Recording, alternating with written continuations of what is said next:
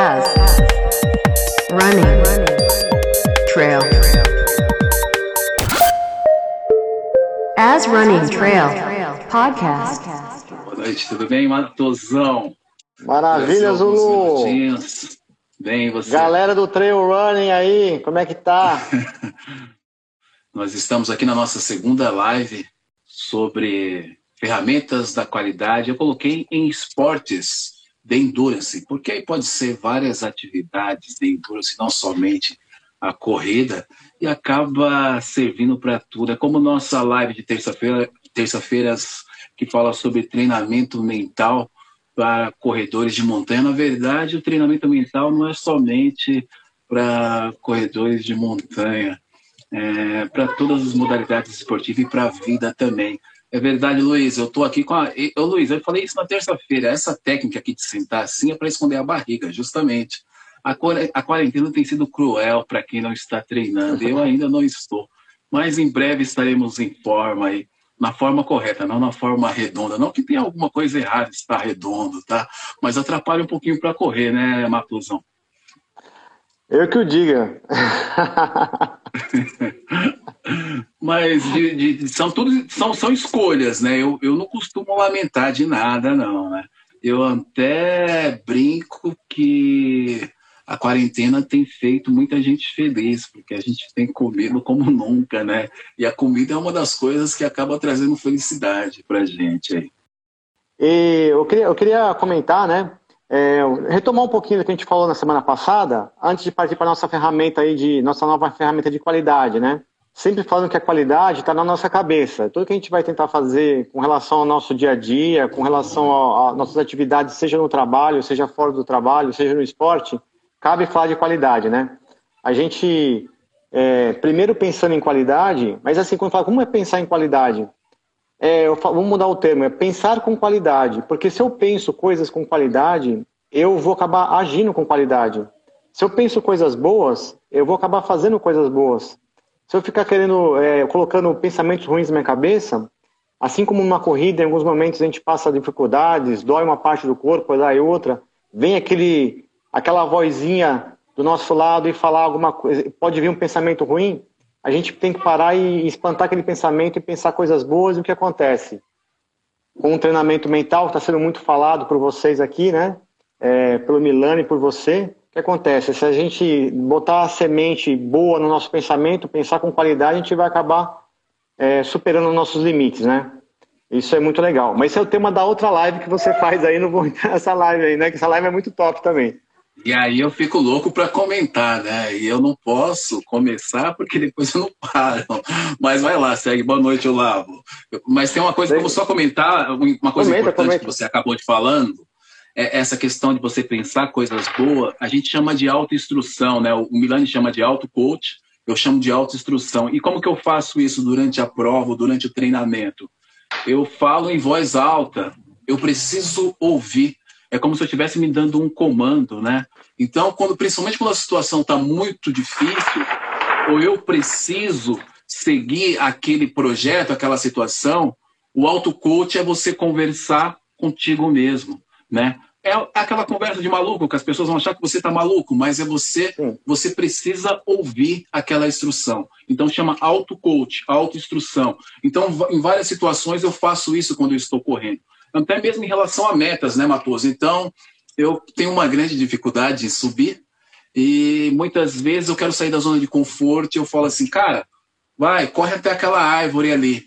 Ah, corre mais 200 metros. E aí eu vou criando estímulos e metas durante a, o treino durante a prova para conseguir cumprir essas tarefas. Isso chama-se autoinstrução, auto-coach. Não somente o pensamento, mas a fala é importante. Tudo aquilo que nós falamos, nós conseguimos assimilar melhor, porque nós estamos ouvindo também. Porque se ficar só na questão do pensamento, muitas vezes a gente vai ter vários pensamentos negativos. E por isso que a fala é importante. Porque o pensamento ele pode ser negativo, mas a fala não pode ser negativa. Por isso que no auto-coach ou no auto-instrução, você fala coisas boas, porque você precisa se automotivar. A melhor motivação que existe é aquela que está dentro de você, ela vem de dentro para fora, porque a motivação externa, em algum momento, ela vai cessar, ela vai acabar, e aí ela não funciona de forma tão eficaz. Zulu, é, eu estou trazendo ferramentas da, no mundo corporativo para o esporte, né?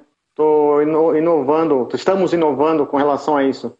Mas também se Mateus pegar esse lado que você falou, é, com relação ao mundo corporativo, também existe isso nas, nas indústrias mais famosas, né? Tem, é, lá no Japão principalmente, é, existem instruções em postos de trabalho que a pessoa, vou dar um exemplo, ela tem que colocar uma peça e girar uma outra peça para rosquear e, e entregar para o próximo posto. Ele fala, peguei peça com a mão esquerda, encaixei peça com a mão direita, rosqueei, entreguei. Ele, além de fazer as atividades manuais, ele fala para ele, ele diminuir a chance de erro. Você vê como é que isso funciona realmente, isso que você falou. Exatamente. É uma autoinstrução. É uma autoinstrução, né? Você é uma autoinstrução. É uma galera do, do Chile entrando aí, cara. Legal. Oh, buenas Ô, Miguel. Olá, olá, Miguel. Tudo bem? Gasta aí o seu espanhol, porque o meu já gastei faz tempo, tá? Que nada, cara. Você tá falando é Guarani agora, meu. é, pois é. É, é. Ainda bem que o Daniel falava muito bem o português, né? E conseguimos fazer uma boa amizade lá. Depois a gente vai contar pro pessoal que você não contou, aquela, aquela fria que você me livrou lá, cara. É, não deu tempo, né? O... Não deu tempo. Eu acho da que você que estaria lá ainda. Mas deixa quieto, depois a gente fala disso daí daqui a pouco, mais pra frente. Elaine, boa noite. É, é, é, bom ter amigos, né, Matoso? Mas amigo advogado é melhor ainda, né? é verdade, é verdade, disse tudo. Olha, pessoal, então vamos lá, Zulu. É, na última, no último live, né, na última live, nós falamos sobre o benchmarking, né? E sobre things went wrong, things went right, que são as coisas que deram certo e as coisas que deram errado nas nossas atividades. E o que a gente fez para inovar? A gente juntou as duas ferramentas para fazer uma, é, um conhecimento, o melhor conhecimento para nossas atividades de corrida. Eu dei, eu dei um exemplo, por exemplo, é, por exemplo, da, o que não, fiz uma pergunta, o que não pode faltar na nossa mochila, né? A minha certo. mochila. E aí eu tenho o benchmarking. O que, que é o benchmarking?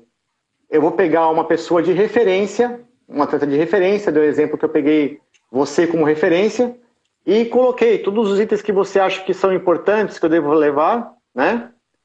Para comparar com aquilo que eu acho que é importante. Mais do que isso, eu peguei as coisas que deram certo para mim e as coisas que deram errado e também coloquei nessa lista fazendo um, um compilado de itens que eu devo levar e itens que eu não devo levar, né? Então a gente é, conversou muito sobre isso, né? Por exemplo, é importante levar água, né? Aí falamos sobre as coisas que dão certo, né? As coisas que dão errado. É levar água nas costas ou levar água na frente, né? Eu comentei com vocês da última vez que às vezes para tirar, é, para utilizar numa emergência, né, a água, né? Ah, falamos também sobre as várias funções da água, né? Que a água não é só para matar sede, é para refrigerar, como você explicou, né, Zulu? E também, também, a água, como eu tinha colocado, ela pode servir como uma, uma ferramenta para emergências médicas, inclusive, né? Lavar um ferimento, retirar alguma substância estranha do seu olho e etc, né? Sim, sim. sim. Então, isso aí a gente explorou um pouco da, na última live, né? Quem quiser saber um pouco mais, eu acho que é mais pertinente... Está disponível, né, Zulu? Você deixou lá disponível, né? Não, ele acabou, acabou saindo, Matoso, mas eu vou deixar, eu vou colocar novamente e vou deixar, é, como que fala? Deixar salvo lá. É, tem, uma, tem, uma, tem como deixar salvo. Eu vou deixar salvo. Isso, porque assim, aí a pessoa que tiver curiosidade de, de quem está nos assistindo agora pela primeira vez, vai ter oportunidade de resgatar essas informações que a gente explicou assim inicialmente lá na última live, né? Ah, não, o, o, a live tá salva, a live tá salva, tá no IGTV ah. lá, tá salvo. Ah, legal, legal, legal. Sobre, achei que você estava falando sobre o modelo do Bitmark para cada um fazer o seu, ter uma ideia, né? isso, né? porque a gente conversou sobre disponibilizar para deixar para que eles pudessem fazer também. Como a Isso. gente falou, Matoso, não existe uma receita pronta, né? É, a gente conversou depois da live, e aí eu falando para você o que eu tinha no meu kit de primeiros socorros, o que eu levava, algumas coisas são iguais, outras coisas são diferentes, porque a gente tem que acabar assimilando. As únicas coisas que não mudam muito são ligadas aos itens de primeiros socorros, né? Mas em relação a beber, a comer, é, a suplementação tem uma variação e aí não, é, não cabe nem a mim nem ao matoso é, determinar isso. Isso você tem que testar em treino, tem que procurar um profissional de nutrição, você tem que é, saber o que você vai se dar bem ou não. Como eu falei naquela live passada, a gente, a maioria das pessoas acabam fazendo muito isso de forma aleatória, né? Então o cara vai, vai iniciar uma subida e nessa subida ele vai gastar ali 30 minutos naquele KM, 25 minutos. Ele vai tomar um carboidrato de alto índice glicêmico. Não existe muita lógica nisso, a não ser que ele esteja escasso de energia e ele precisa ali daquele pico. Mas se não, não é a fonte de energia adequada para aquele momento. Boa noite, Rose. Boa noite, Sônia. Leandro, todo que, todos que estão chegando aí, sejam bem-vindos. É isso aí, Zulu. Então, legal. Tá, tá lá disponível lá a live, então. As informações das ferramentas de qualidade, depois a gente vai afinar e vai passar para todos os participantes aí, se quem quiser deixar disponível também. Zulu, é, a gente... A, sim. A live está disponível e já virou podcast. A gente lança na próxima semana o episódio da, da semana passada entra na próxima, entra no sábado à noite. Então, depois quem quiser baixar e ouvir a nossa live da semana passada, já virou podcast, tá bom? Maravilha, que coisa legal, hein, Zulu? Bacana, porque muitas vezes as pessoas não conseguem ficar com o celular ali é, assistindo, ouvindo, a tela acaba apagando. O podcast ele é diferente. Você baixou, você pode ouvir offline no momento que você quiser. Normalmente eu coloco meu fone aqui em casa, faço as minhas atividades ouvindo os podcasts que eu gosto. Então, isso é legal. Essa parte do podcast é muito bacana. Muito, Zulu. Como sempre, você está sempre arrebentando aí. Legal, cara. Zulu, hoje eu trouxe a, o diagrama de Chikawa, que é mais conhecido como espinha de peixe, cara. Certo. Diagrama de espinha de peixe. O que, que é esse diagrama de espinha de peixe? Tá vendo que parece um peixinho aí? Aham. Uhum. O Ishikawa, é, na década de 60, um especialista em qualidade lá do Japão, ele bolou essa ferramenta aí, né? Tem uma história por trás, mas acho que não cabe, vou ficar detalhando aqui agora. Mas ele inventou essa ferramenta para ajudar as empresas a resolverem seus problemas. Principalmente a parte de, de, de chão de fábrica, sabe? Nas máquinas, etc., nos produtos, nos defeitos dos produtos, né? Certo. O que acontece? Eu peguei essa ferramenta e eu adaptei mais essa ferramenta também para os projetos que eu tenho de corrida. Por exemplo, eu tenho uma corrida importante, né? Eu vou fazer o quê? Eu coloco aqui esse, esse projeto-alvo, eu coloco aqui nessa caixa aqui principal. Então, eu posso dar um exemplo aqui, né?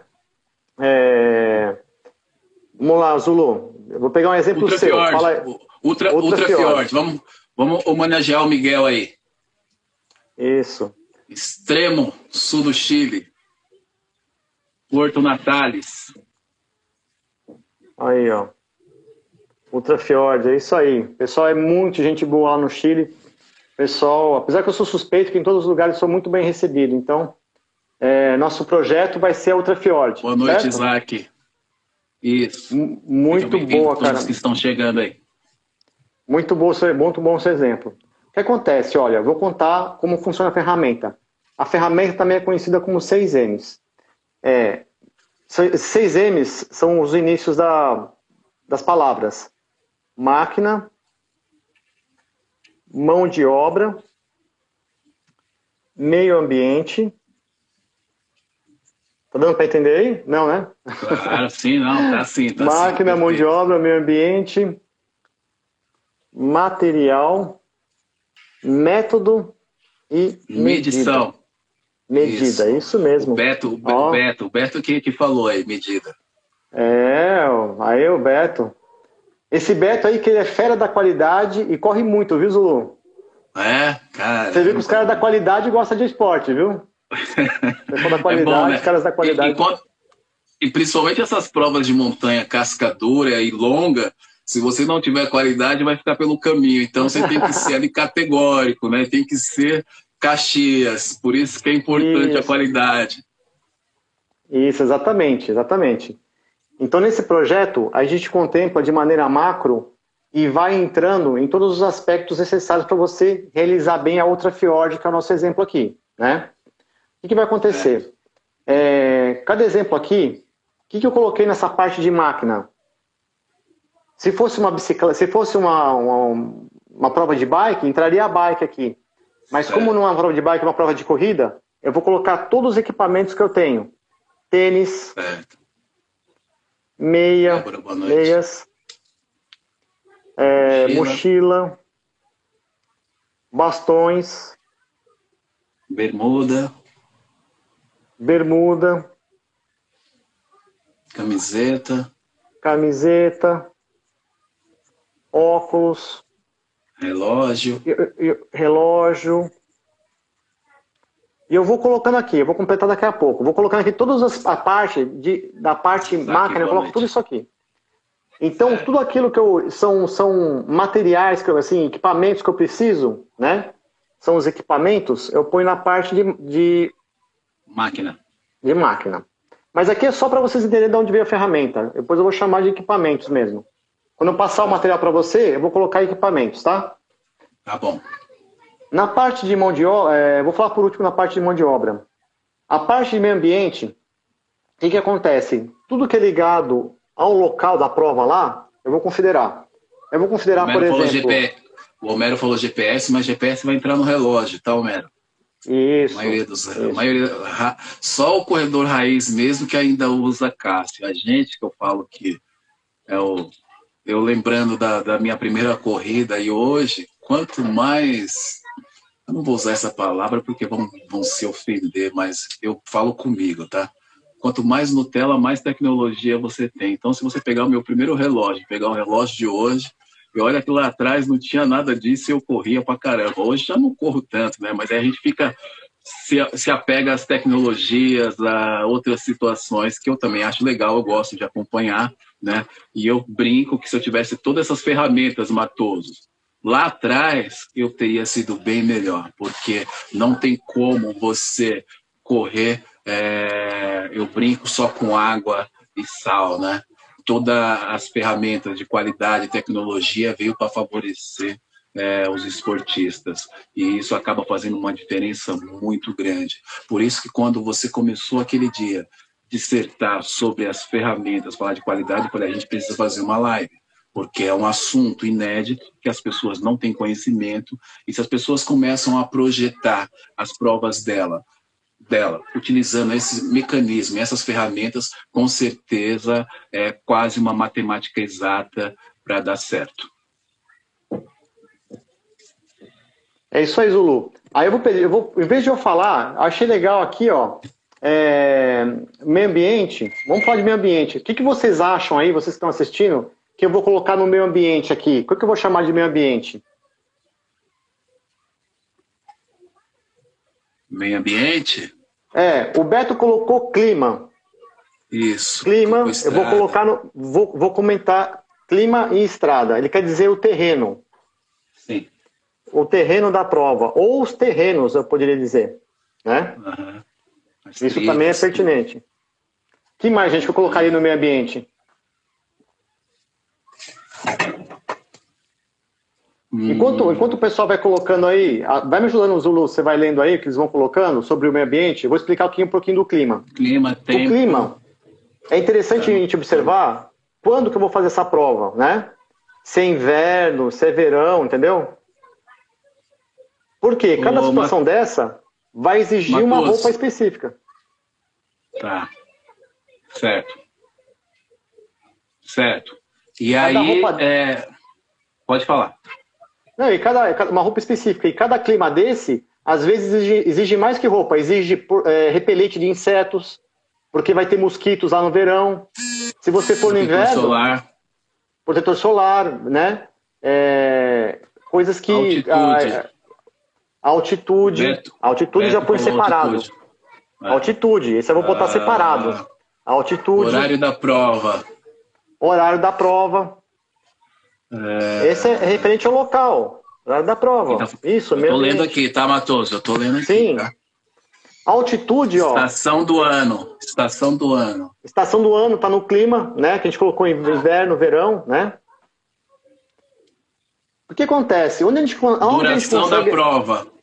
Duração, duração, tempo de duração. É, e, e, isso eu não coloco aqui. Isso eu vou colocar em outro lugar. Mas é, é, é no, relacionado ao meio ambiente, eu vou colocar, isso eu vou colocar em outro lugar. Mas, mas tem a ver também, porque o que acontece? Muitos, muitos conceitos são interligados, né? São interligados. Mas aqui, por exemplo, com relação ao, à altitude, eu vou, eu vou usar o perfil altimétrico da prova. Rios, rios, isso. Entra nos terrenos aqui, terrenos, Lagos, botar é. rios, rios, eu vou botar, eu vou botar separado até, também é importante, viu? Rios. O que a Mari comentou, olha como é que é importante, pântanos, rios, nossa, isso é muito importante. Olha, olha, Mari, que legal Olá, essa tua experiência. O que acontece? Vou fazer um, um, pontinho aí no que a Mari falou. Olha só, nesse, quando você para para analisar o meio ambiente, começa a vir todas essas ideias na cabeça, entendeu? Você vai detalhar tudo o que você sabe sobre o local e tudo o que você precisa saber, né? Conforme você exercita essa ferramenta, você vai colocando, vai fazendo ela cada vez melhor, entendeu, Zulu? Sim. E aí, por exemplo, se tem rio na prova, vou dar um exemplo. Quando eu fiz o 28 praias, é, me falaram que eu tinha que cruzar a, entre as praias, né? Eu não sabia que eu tinha que, que afundar dentro do dentro da água mesmo. O que, que aconteceu quando eu fui fazer a prova? Minhas cápsulas de sal, meu, minha alimentação. É, que, sabe o termo foi por água abaixo? celular. celular. O celular foi na mãozinha assim, cara, morrendo de medo. o que acontece? Mora afogado, mas o celular tem que estar tá salvo. Não, o... me, me ressuscitaram três vezes, meu celular estava salvo. A Lília falou pedras. Pedras vai no terreno. No terreno, se é cascalho, ou as pedras, a gente pega no terreno, se é cascalho, se é areia. Por quê, gente? Para cada situação, você pode usar um tênis diferente, entendeu? Né? É...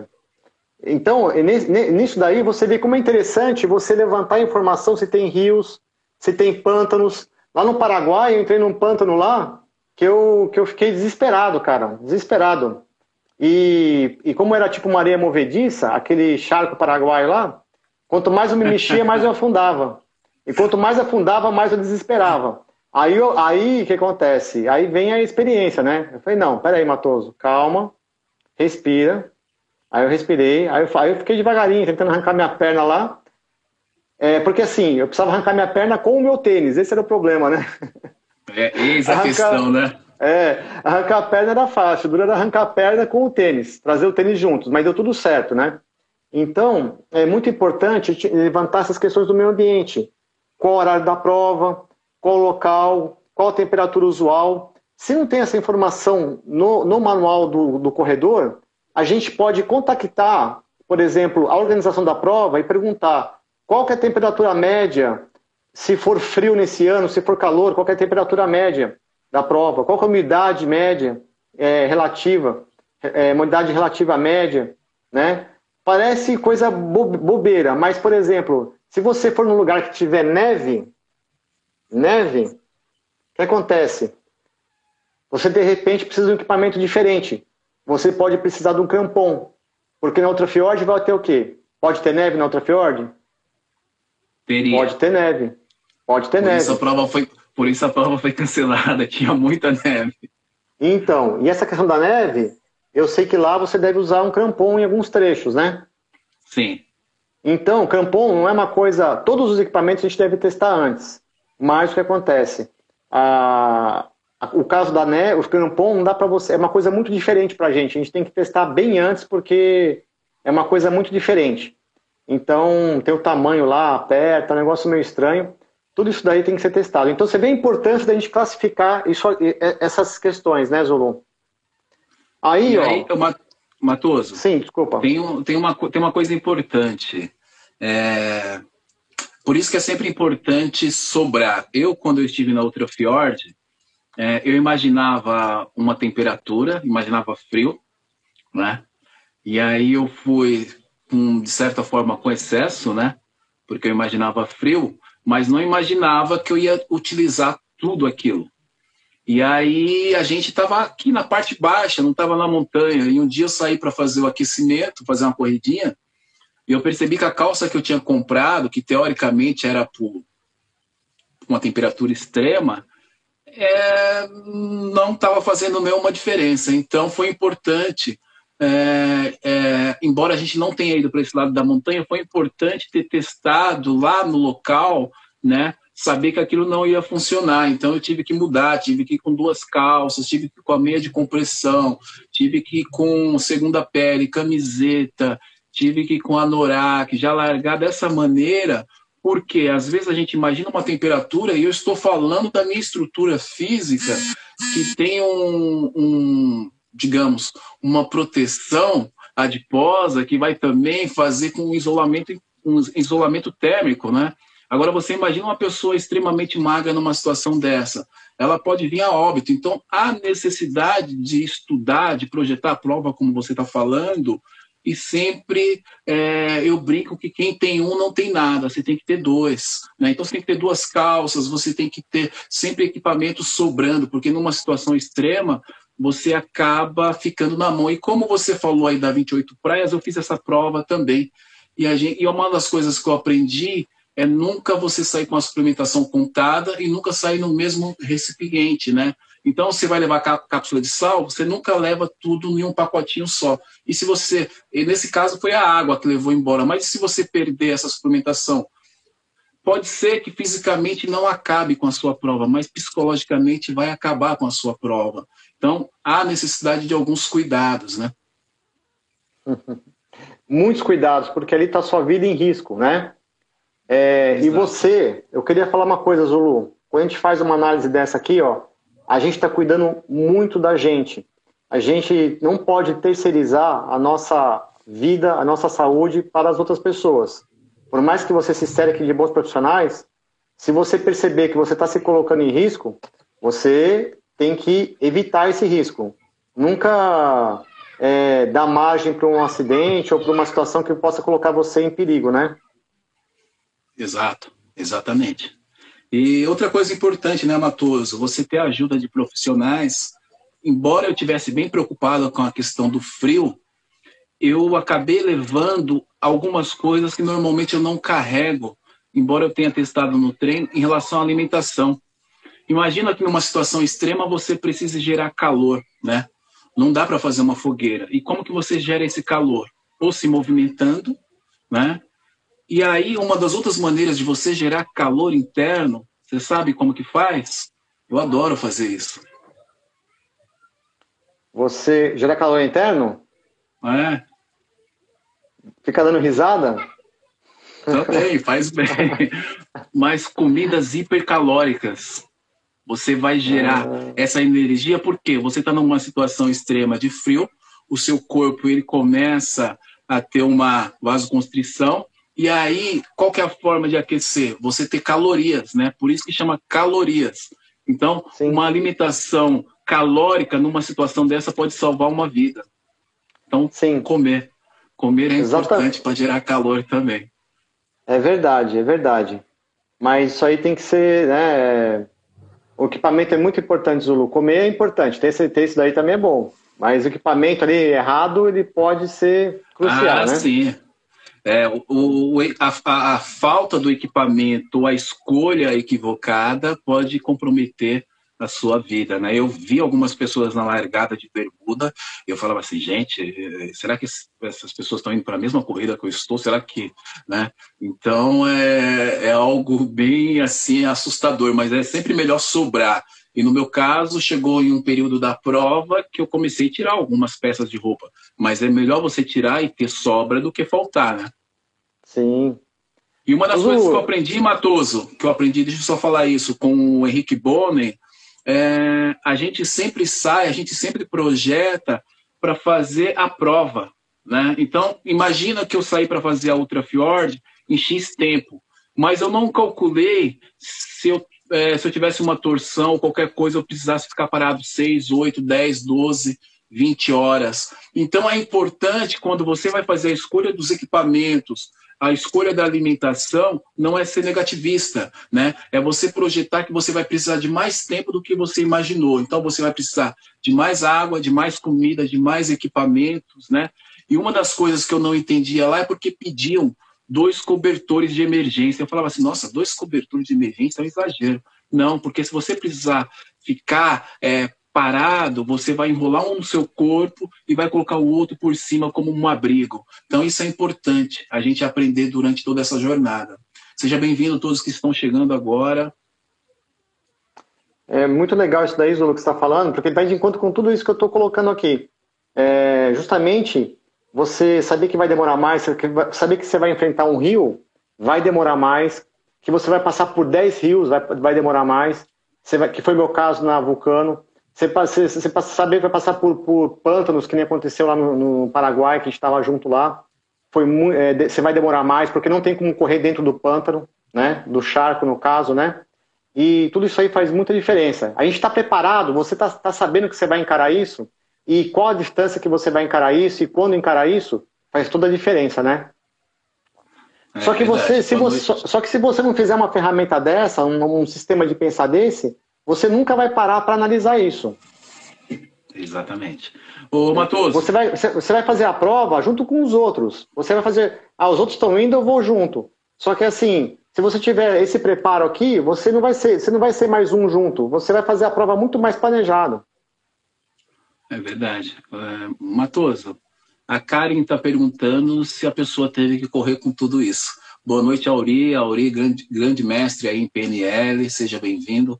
É, é, Karen, é assim, hoje eu até comentei com uma aluna, eu volto às atividades agora, eu volto de forma gradual, e eu já volto treinando com a minha mochila. A mochila, ela faz parte do seu corpo. E as pessoas falam em peso, eu acho que não é peso, não, quando você sabe que pode ter uma necessidade extrema e você acaba utilizando. Eu, eu postei hoje no meu Stories é, em 2014, eu fiz um socorro em uma prova no Rio de Janeiro. E naquela época, né, sempre tive muita preocupação com o kit de primeiros socorros. A pessoa precisou de alguma coisa que eu tinha no meu kit de primeiros socorros. Então, na verdade, não é negligenciar a questão do peso. O peso você acaba acostumando. Eu brinco que o peso mais difícil de acostumar é esse corporal, mas o peso da mochila é muito tranquilo. Sim, sim, sim. Sem, sem dúvida, Zulu. Sem, sem dúvida. Isso aí acaba fazendo. Se a pessoa tá com esse. Tem que pensar o seguinte: olha, eu estou trabalhando com esse projeto, não estou? Sim. O, o cara, cobertor é cobertor de emergência, é um laminado. Imagina um laminado, é um saquinho desse tamanho aqui, ó. Um quadradinho desse tamanho, não ocupa espaço nenhum, deve pesar ali 50 gramas. É muito leve, é cobertor de emergência. Então, Zulu, a gente está falando o seguinte: quando você tem um objetivo principal, que nem eu tenho outra fiord para fazer, eu vou fazer isso aqui, não é para corrida ali da esquina, vou fazer isso aqui para o meu, meu objetivo principal. E eu vou fazer isso aqui para que eu possa treinar com isso daqui, entendeu? Eu possa exercitar uhum. essas, esses cenários, né? Nos treinos e tudo mais, né? Sim. Você falou de comida, Zulu? Aqui no material, na parte de material, eu coloco tudo que eu levo para comer também. Alimentação. Vou botar assim, nutrição, mais, mais, mais preciso o termo. Essa parte do material, certo. entendeu? Nutrição. Certo. Aí eu levo tudo que é de nutrição. Por que eu faço isso? Eu, fa eu, eu faço tudo isso aqui conforme o planejamento que eu tenho para fazer a prova. Se eu vou fazer uma, vou fazer uma prova de 10 quilômetros, eu tenho uma nutrição para levar. Se eu tenho, se eu vou fazer uma prova de 100, é outra nutrição que eu vou levar, né? Eu estou exagerando assim porque para a gente ter uma ideia. E aí eu entro no método aqui. O método, o que que é? Eu tenho nesse método o meu plano de treinamento, treinamento. Desculpa aí minha letra, pessoal, mas eu estou escrevendo aqui, né? É, plano de treinamento. Tenho aqui meu plano alimentar. Exatamente. Eu tenho isso aqui. para o treinamento e para a prova. Né? Tem, os, tem os dois, tá? Uhum. Tem o meu plano financeiro. Importante.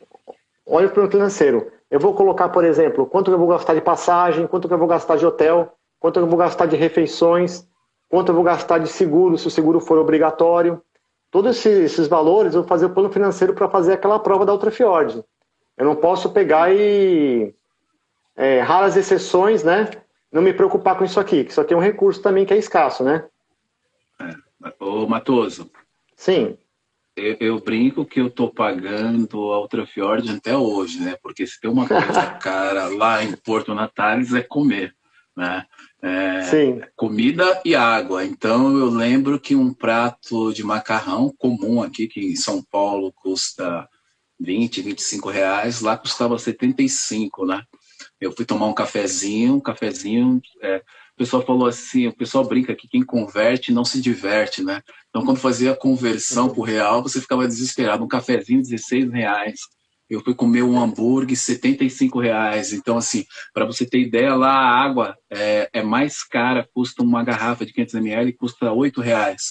É mais caro que o litro de vinho, né? Uma garrafinha é, o pessoal brincava, vamos tomar vinho. Eu falo, não, mas eu preciso de água, eu vou correr, eu preciso hidratar o meu corpo. Então, muitas vezes, essa, essa questão do planejamento financeiro, você precisa entender a cultura do país, precisa entender os valores, porque em Santiago, o preço da refeição é uma coisa, lá no extremo, lá no fim do mundo, é outro valor. Sim. É, eu já estive lá também fazendo. A, a minha primeira maratona foi lá, Zulu, lá em Porto Natales. É... Escolheu mal, hein? é que eu falo, cara, você faz um plano desse aqui, ó, você faz um plano desse, é para você ser feliz, cara. Você faz um plano desse que é para você se dar bem, né? É... e justamente esses valores aí, cara, se eu não tivesse preparado para esses valores, eu ia cair, do, cair de costas, cara, cara, porque um cafezinho 16 reais, é...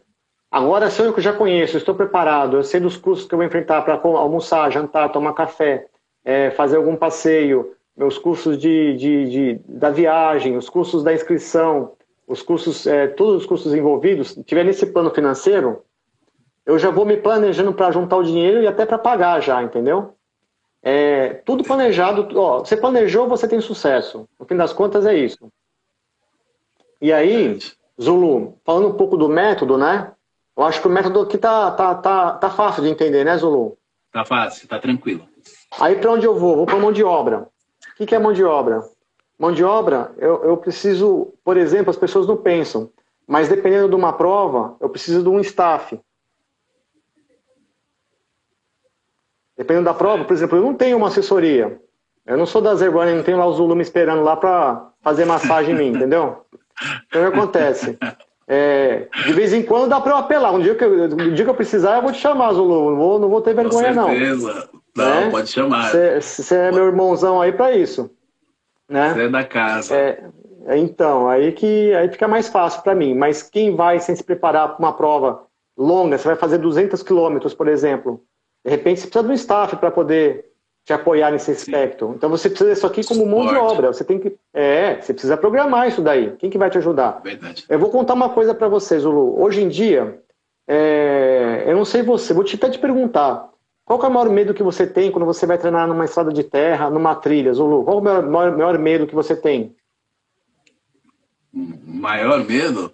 É. Não faz. Você, fa você falou de abelha, né? Na semana passada. Não faz eu passar abelha, essa vergonha. Não faz eu passar essa vergonha aqui na frente do pessoal.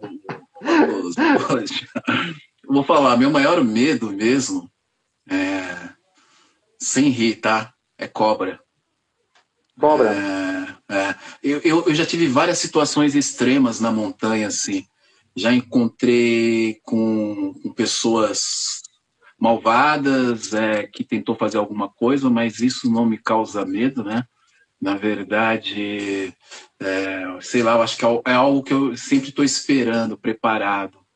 É, teve situações bem delicadas, assim, mas a cobra sempre me surpreende. Então, eu acho Sim. que causa um medo, porque eu nem sei como me defender. Eu sei que eu tenho que correr ou, se possível, fugir daquela situação. Eu sei que ela não vai atacar, ela não ataca, né? Só se estiver encurralada, a tendência dela é fugir, mas eu tenho medo especialmente de cobra.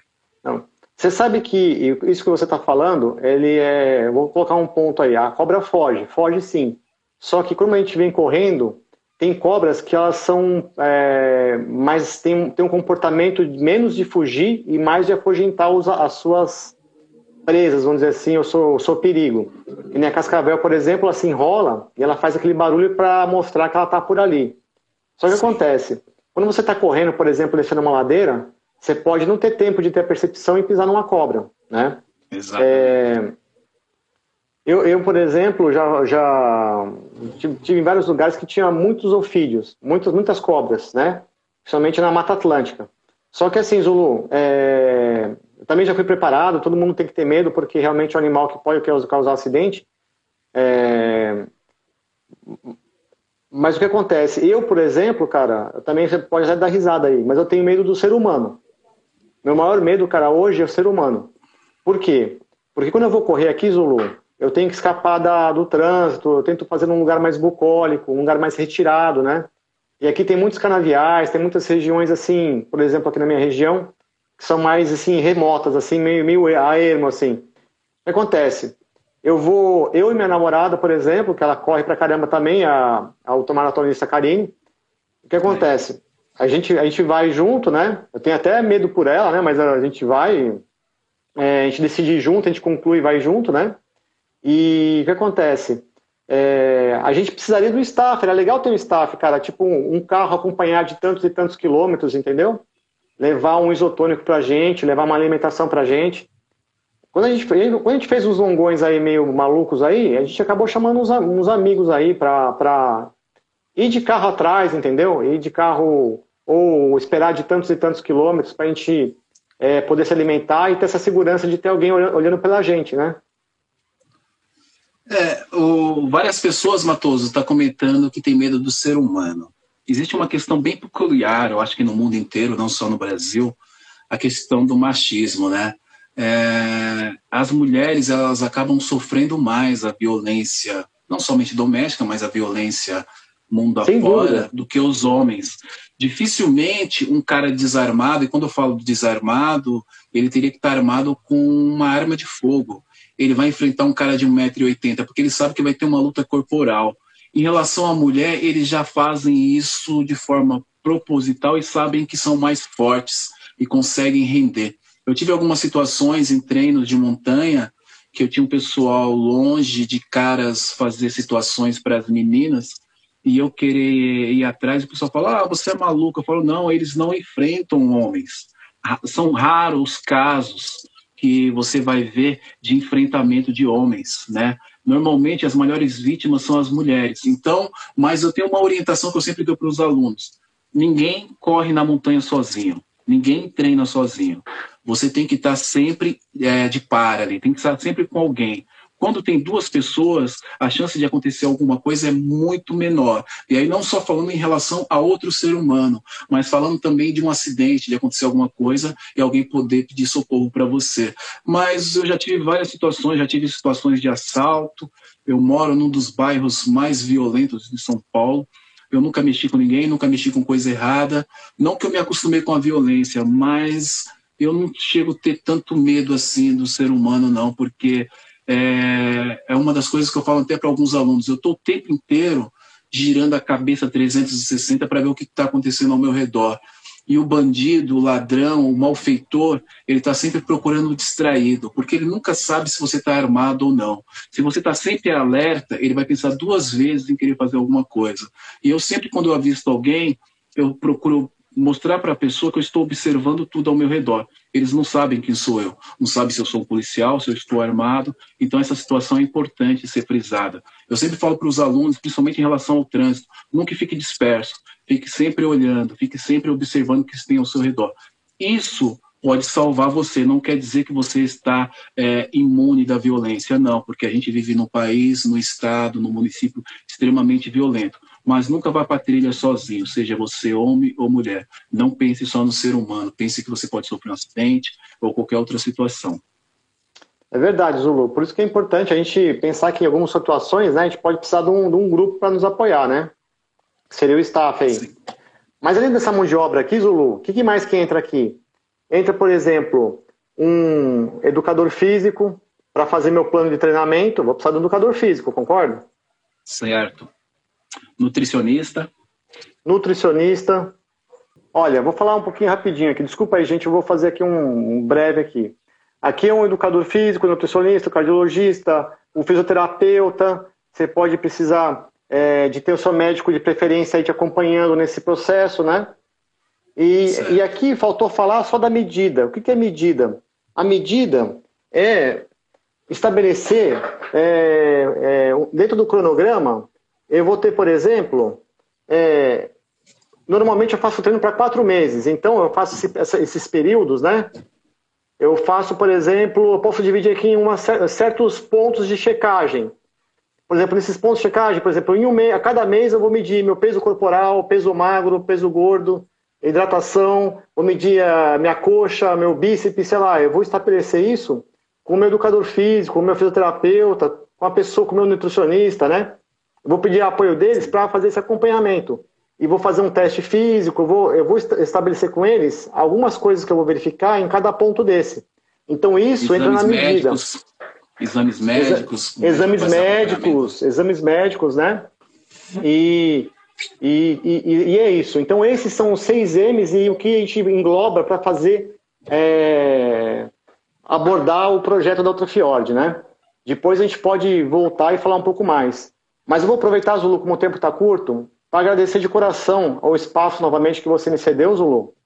E também para agradecer aí a, a presença de todos aí, né? Todos que estão presentes aí, que deram o um, um prazer do prestígio aí de estar com vocês, né?